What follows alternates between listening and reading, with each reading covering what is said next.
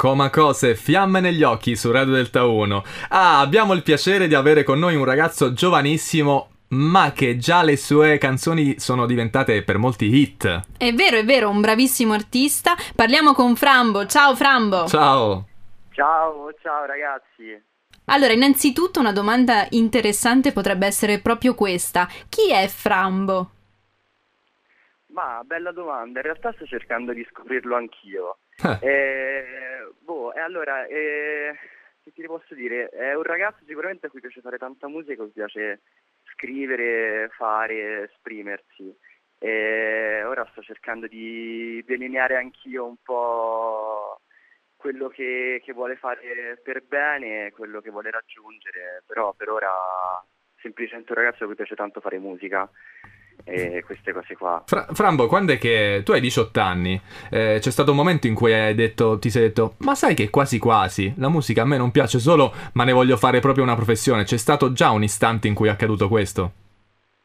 Sì, sì, sì, assolutamente. In realtà da quando ho iniziato a prendere la chitarra in mano, perché prima ascoltavo il basso, ascoltavo un sacco, però verso i 13 anni ho preso la chitarra, ho detto voglio imparare, mi sono visto un po' di tutorial su YouTube, ho iniziato a cantare qualche canzone di Calcutta, Fra Quintale, quella gente là che io mi ascoltavo un sacco in quel periodo e poi ho detto perché non provare a fare pezzi miei e da lì è sempre stato esponenziale come cosa.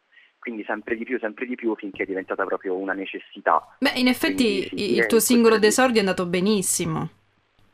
Eh sì, infatti Guerra. è andato molto bene, molto bene più di ogni as- aspettativa, anche se in realtà le aspettative erano al- non altissime ma buone perché ci piaceva tanto come pezzo. Poi è è andato veramente più di quanto aspettavamo, quindi sì, bene, molto bene. Cioè, eh, che cosa pensi quando vedi eh, il numero di views, eh, de- di, di stream che vengono fatti su Spotify sui tuoi brani? Eh, qual è la prima cosa che pensi? Dici, ah, eh, eh, finalmente, giusto? Oppure ti stupisci? Allora, eh, sì, sicuramente eh, sono contento in primis e poi stupito anche, eh, però sai, sai, allora, se tipo eh, prima che uscisse Guerra avessi visto i quasi mezzo milione sarei rimasto sicuramente sbalordito Mm. e ora vedendole crescere giornalmente uno a una certa si abitua, però comunque sono veramente tante, soprattutto per un esordio mi ha dato un sacco di soddisfazione e ancora ci rimango sicuramente tanto bene. Frambo, questa sera ascoltiamo Tour Eiffel e devo dirti che a me è piaciuta molto l'immagine del mimo che è, è di te che non ti distingui da quel mimo. Ti va di raccontarci questa canzone? Allora, sì, sì, sì, sì, sì. Allora, l'idea del mimo è abbastanza connessa con la canzone, e sarebbe un po' quella del non lasciarsi condizionare, perché ah, poi il mimo è quello che poi prende un po' le forme di tutto.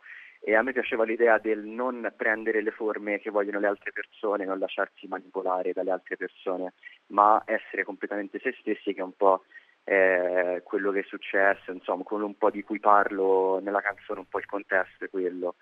E è nata sì per quello eh, un momento un po', un po' di stress, un po' di breakdown forse, e allora è uscita questa cosa qui molto spontanea in realtà. Allora dobbiamo subito farlo ascoltare ai nostri, agli amici di Delta 1. Frambo su Radio Delta 1, grazie per essere stato con noi. Grazie a voi. E questa è Tour Eiffel.